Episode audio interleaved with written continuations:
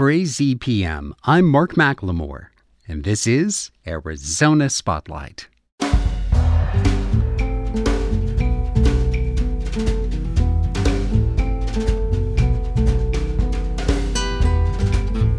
Coming up, the federal government is prepared to spend tens of millions to pay farmers to use less water from the Colorado River, but not everyone is on board with that plan. I'll talk with busy stage and screen actors Mimi Kennedy and Gordon Clapp, the stars of a new play debuting in Tucson called Prue Payne. Meet the women who founded the Borderlands Brewing Company. And Stories That Soar brings us a cautionary tale written by a second grader it's called Food Queen. Those stories are next on Arizona Spotlight.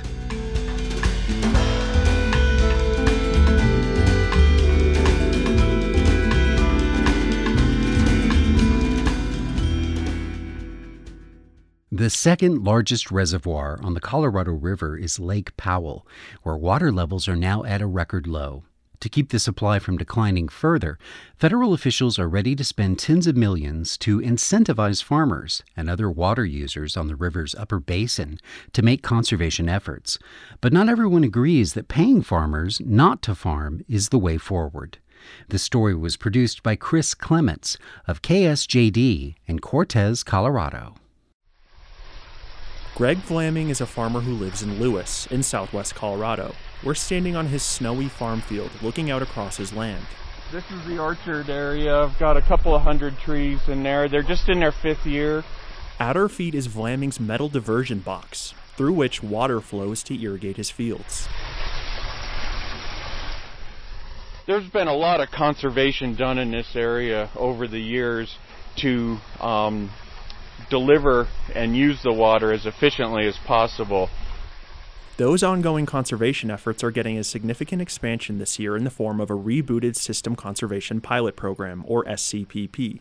Vlaming is trying to convince other farmers in the region that the program is a good idea. And I think conservation is something that we're obligated to do given our weather situation and our, and our shortage of water.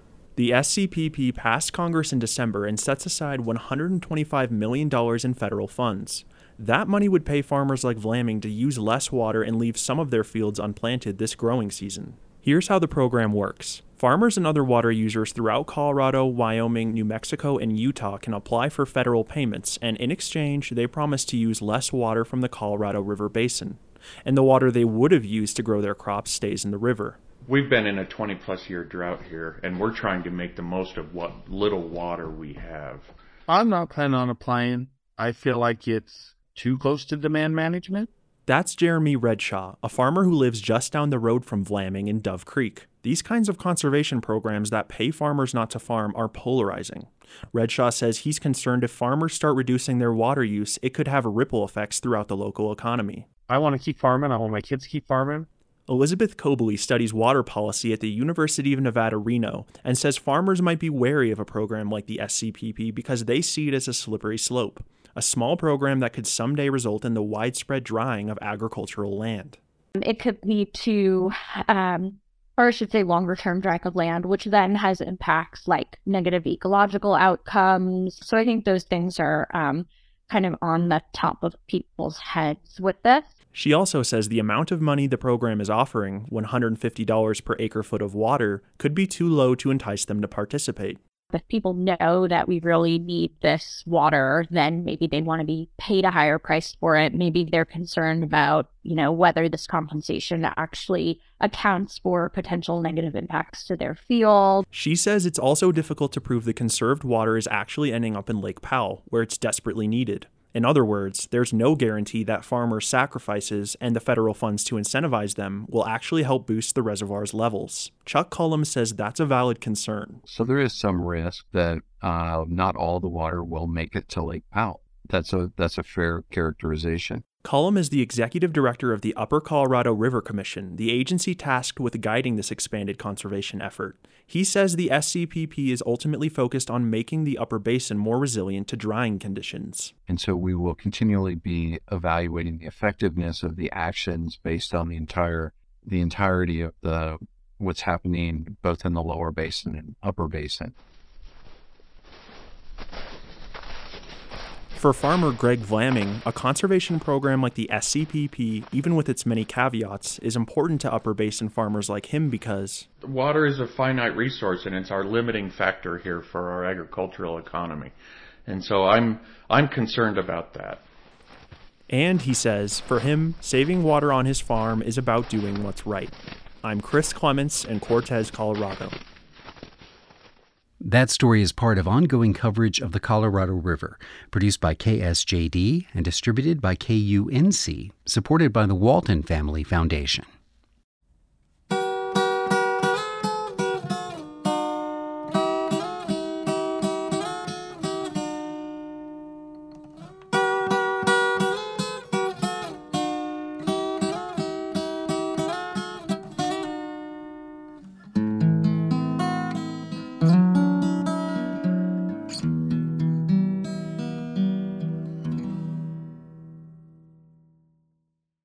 How do you want to be remembered?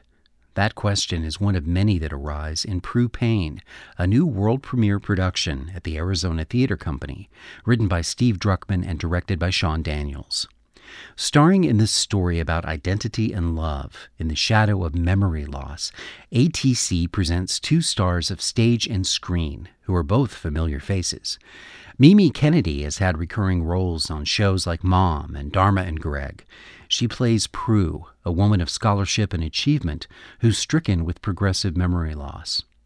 Gordon Clapp is well known for playing Detective Greg Medavoy on all 12 seasons of NYPD Blue. He plays Gus, a man struggling with his own failing memory. I was happy to have them join me in the AZPM studio to tell us more about this play. I would say it's a play about facing diminishment.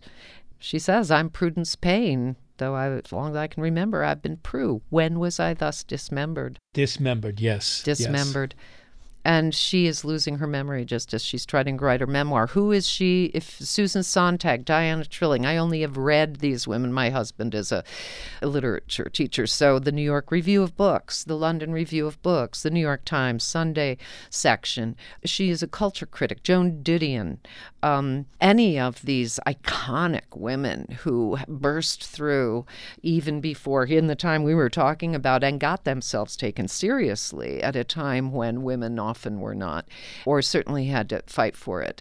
And she never married, but she does have a son. She engineered a pregnancy, and she's been good to her son, um, she thinks but she's losing her memory and the son takes her to a memory clinic because she goes up and starts insulting people in the middle of an award speech in manhattan and uh, she meets at the memory clinic a man who is also there with his son, has put him there for his memory, and that's Gordon.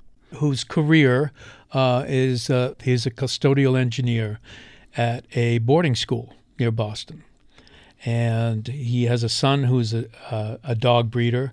Gus is a widower. He's whip smart in a different way. He's very clever um, and witty and uh, a good guy, and he takes people as they are. But he's been experiencing the same kind of memory loss that Prue has? Yes, and it turns out not to be quite as severe, but uh, they're there for the same purpose to try to, um, it's for beginning stage uh, memory loss. We've talked a lot about this around the table. This is a clinic that's starting trying to give you memory tools, mnemonic devices to get through your life as you know it as long as you can. And Alzheimer's hadn't been diagnosed for that long. This is really one of the first clinics devoted to it, gathering the data. 1988 data wasn't even set as much as it is now. Audiences who are seeing this play in 2023 will have much more experience with their own memory challenges, with loved ones' memory challenges. And, and now they know, like Lewy body disorder is eventually actually what he is diagnosed with, and they knew about it in 88. They could diagnose it and call it this, but how it degenerated and how long it took versus what's happening to me, which seems to be more of almost a, I, I would say Jakob Creutzfeldt, but I don't think they knew about that then, um, just holes in the brain. It's an exploration of how that impacts the personality and what of us is human and why, for how long. And it's a gift. She receives a gift in her loss of critical judgment. I mean, that the critic inside us, we know often impedes us from love, from career success, all manner of things. And she loses that inner critic for which she is famous. And as she tells him, since meeting you, I can't see what's lost. And from the outside, you might think, my God, this great woman, we're losing her. I want you to go on being Diana Trilling or Germaine Greer or, you know, Mimi Kennedy. But, you know, you're going, I don't want to be anymore. I don't even see the point. I'm in love and I don't care what I was before. I mean, my God, that's a biggie.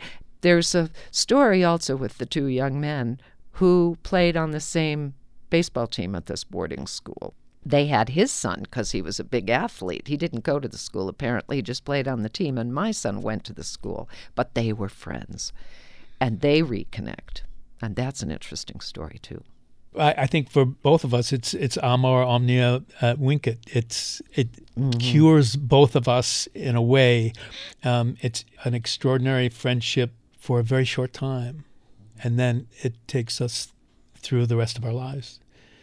But each of you have people in your lives who are saying, "Why aren't you like you used to be? You this never would have happened before." Mm-hmm. Whereas the two of you are sort of oblivious to that. You're you're sort of protected. You're in your own bubble. One thing I love about this play and this playwright, Steven Drukman is he doesn't use any kind of hostility as a casus belli, so to speak, or as a as a plot point. He just goes as deep as he can into people who are trying to love and preserve. And as deep as he goes, many dramatic things happen. So I don't want to give away how that works out, but that's what I love about this play. When I read the script for the first time, I was a puddle. I was just a mess. Then I knew I would do this play. It's just the emotional journey of this, and it was so positive in this interesting way. Yeah, so I'm I'm really looking forward to doing it for an audience. We're already in it, Gordon and I. We are. Yes. Yeah. I talk marbles now. I half the time I just talk about whatever a car. Are we getting the car today, Gordon? yeah. yeah, Gus is a is a gift for me because I've played a character very much like this, who was again a custodial engineer from Lowell, Mass, which was pretty close to this where we three are. Three times on record we have you playing custodial engineers today. Don't you say janitor. Yes, Don't right. say janitor. Don't say no, bus driver either. Don't play bus driver. No you know, having grown up in New England, and uh, you know, it's just it comes comes to me very easily. It's uh, you know, I just put it on and take off with it. In this paperwork I got from ATC, it says the play asks, "What's the best way for any of us to be remembered?" And I thought that that was very profound. And you don't have to answer that, but maybe tell us how working on this play has changed your perception of that a year ago tomorrow, I, lo- I lost my baby brother to uh, pancreatic cancer. Um, he never really left town. He was uh, on an airplane twice in his life yeah. to New Orleans and back. And he was at Woodstock, but most of his life he spent near where we grew up. And the way he was remembered, I think, is the way I would like to be remembered. He was kind of a very quiet local hero, a very talented musician who kept his his uh, light under a bushel and uh, never played for anyone except his his wife and a couple of friends. But he was a character. He was just a he had a wonderful, very dry sense of humor. What was his name, Gordon? His name was Ian. Ian. Ian. We were but we both had Scots names. Mm. I don't know mm. why. Mm-hmm. I never met another Ian or Gordon growing up until I moved to Canada, and then they were a dime a dozen. Yeah. Gordo's everywhere. Yes. Yeah, you can't swing a moose without hitting a Gordo. That's right. And can I ask uh, you of that question? Mm-hmm. Um, uh, what's what's something that you now have changed, or the way you perceive the idea of being remembered? Interestingly, I think I'm taking that into this play rather than taking out of it. I'm a grandmother now. I have grandchildren. Uh, my husband and I have been together for 43 years. And I've learned the importance to keep going in life. Uh, of what I think the physical trainers call proprioception, how you feel from the inside, how you feel yourself from the inside. And you have to take body cues, especially from the inside. All my life, I've been under the, the gaze of others in show business. Can I fill this part? Do you see me as? What do you see me as? And now I ask myself inside, who do I feel I am? I'm bringing into this part what I've learned about being in an aging body and changing in my own gaze and forgetting about the other's gaze. And it's so wonderful to share that experience with other people in this role. I never imagined that in terms of remembering the important thing for a woman is if you can remember yourself after serving so many other people. We've been mothers and grandmothers and wives and nurturers, and who were we? And our body knows. So that's what I find. Mimi Kennedy and Gordon Clapp star in Arizona Theater Company's world premiere of Prue Payne, which runs March 4th through the 25th at the Temple of Music and Art. The show then moves to ATC's Phoenix stage for more shows in April. Complete information, including streaming options, are at atc.org.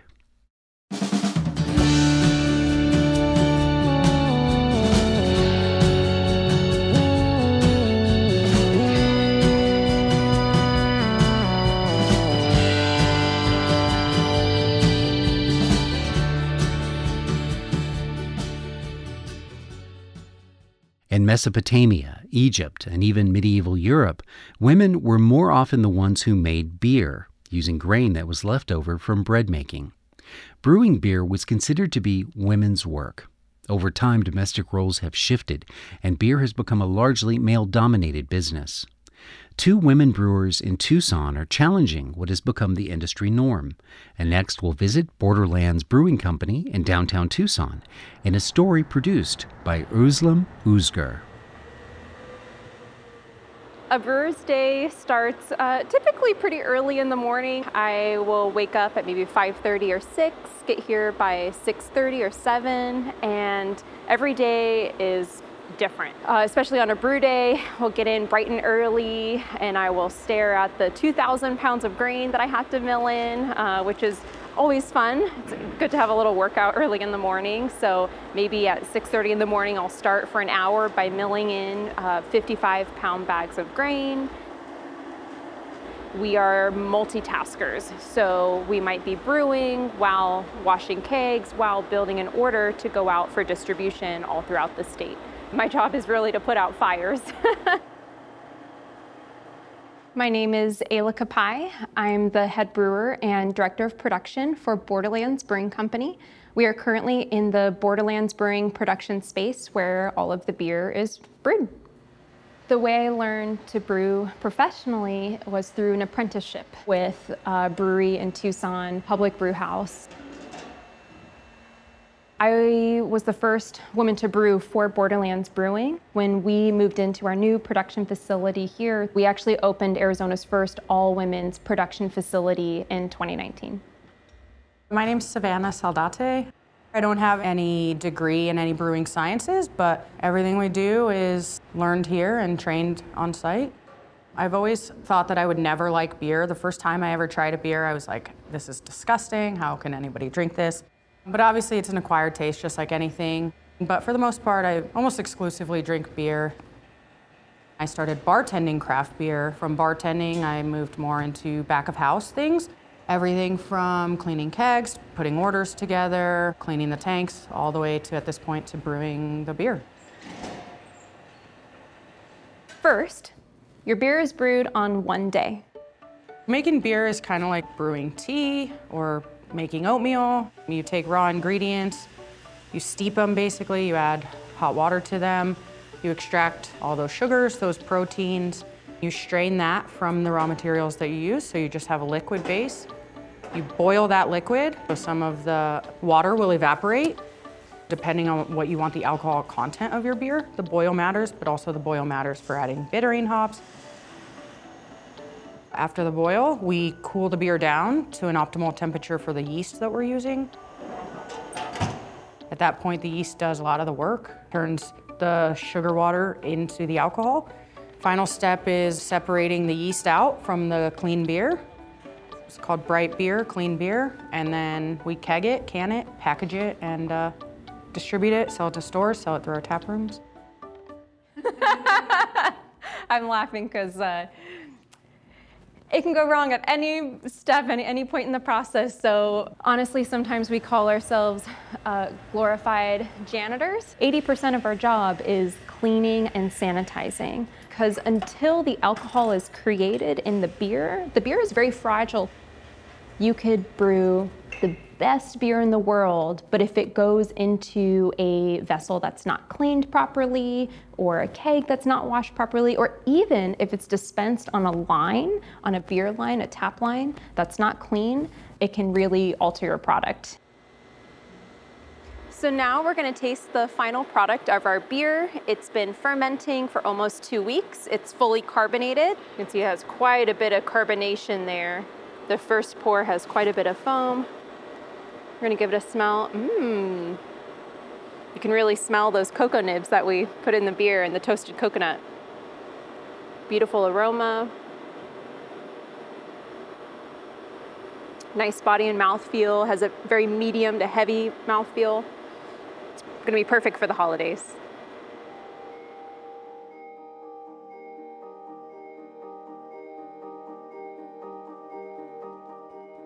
The industry is very supportive of women and minorities um, who are pursuing careers in production. When you're a woman in the beer industry, there's other subtle things that happen.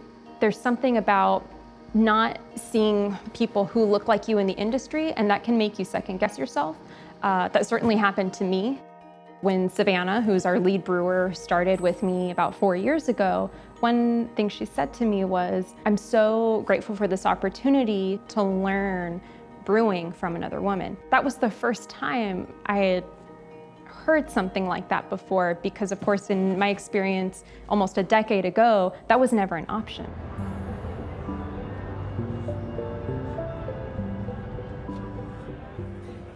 Women are actually the original brewers of beer. They were home brewers and they were secretly selling their beer to the public. They advertised it in the way of wearing these pointy hats, which folks depicted as witch hats. There started to become this culture of witch women brewers. Fast forward, maybe especially to the last 50 years, home brewing has been dominated by men. A lot of folks have the slogan that say the future of beer is female. A lot of us women, we are saying, no, we are taking uh, this title and this culture back. I really like everything about it. I like that it's physical, but I like that it's creative. We have a lot of creative liberty in the beers that we make. It's a little bit scientific. We're making recipes. We have to do water chemistry. It's very satisfying, honestly, seeing the final product, knowing that you milled the grain in that started it. Sometimes when I sit at the tap room and people are like, oh, this beer is so amazing, and I'm like, yes. Like, it is a very gratifying feeling. That story was produced by Özlem Uzger for Arizona Illustrated. You can see the story you just heard on the Spotlight page at azpm.org. The Tucson nonprofit Literacy Connects sponsors a group of performers and musicians called Stories That Soar. They help young writers realize the power and potential of bringing their stories to life for the stage, video, or radio. We're now presenting these stories on the first Thursday of every month here on Spotlight. This cautionary tale was written by Audrey, a second grader at Fruchthendler Elementary, and it's called Food Queen.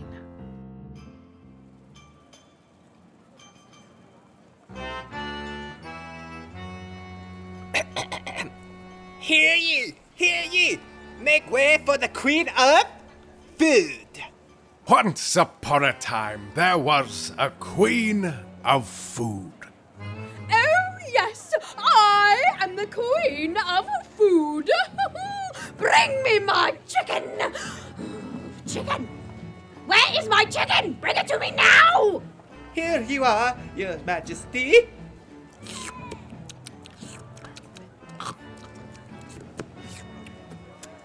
Chicken is so good. Oh, the chicken is mine! tis mine. Here ye, here ye. The queen speaks. The queen's coming. The queen's coming. She has something to say. She has something to say.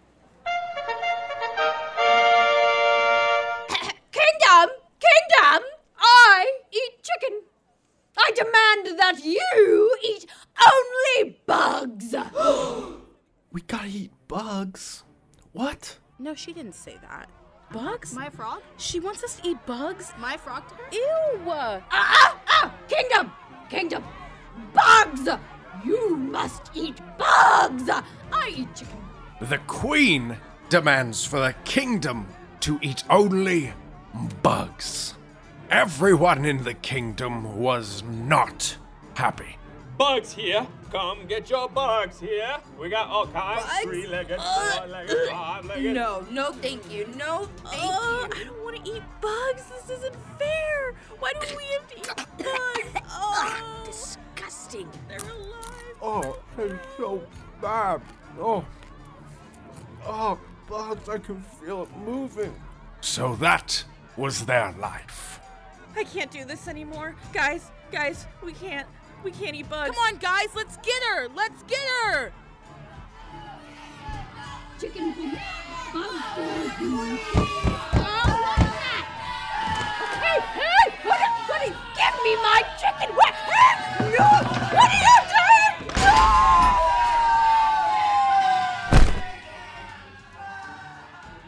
And that was the end of the Food Queen. We did it! Grab the plates! Oh, yes, oh, delicious! Oh, That's great. Pass the chicken. Oh, I'll have a wing. Oh, oh, and the turkey. Give us the turkey. Oh, wait, wait, give me the turkey. Pass the lemon. The end. That was Food Queen, written by Audrey, a second grader at Fruchthendler Elementary. Go Firebirds! It was produced by the Stories That Soar creative team with middle school students from the Literacy Connects Youth Center. Aspiring student age writers can submit their stories right now to the Magic Box Story Portal at literacyconnects.org. And listen for more Stories That Soar every month on Arizona Spotlight. Thank you for listening. This show is a production of AZPM. The music is by Calexico. The production engineer is Jim Blackwood. The assistant producer is Leah Britton. I'm producer and host Mark McLemore. Arizona Public Media's original programming is made possible in part by the Community Service Grant from the Corporation for Public Broadcasting.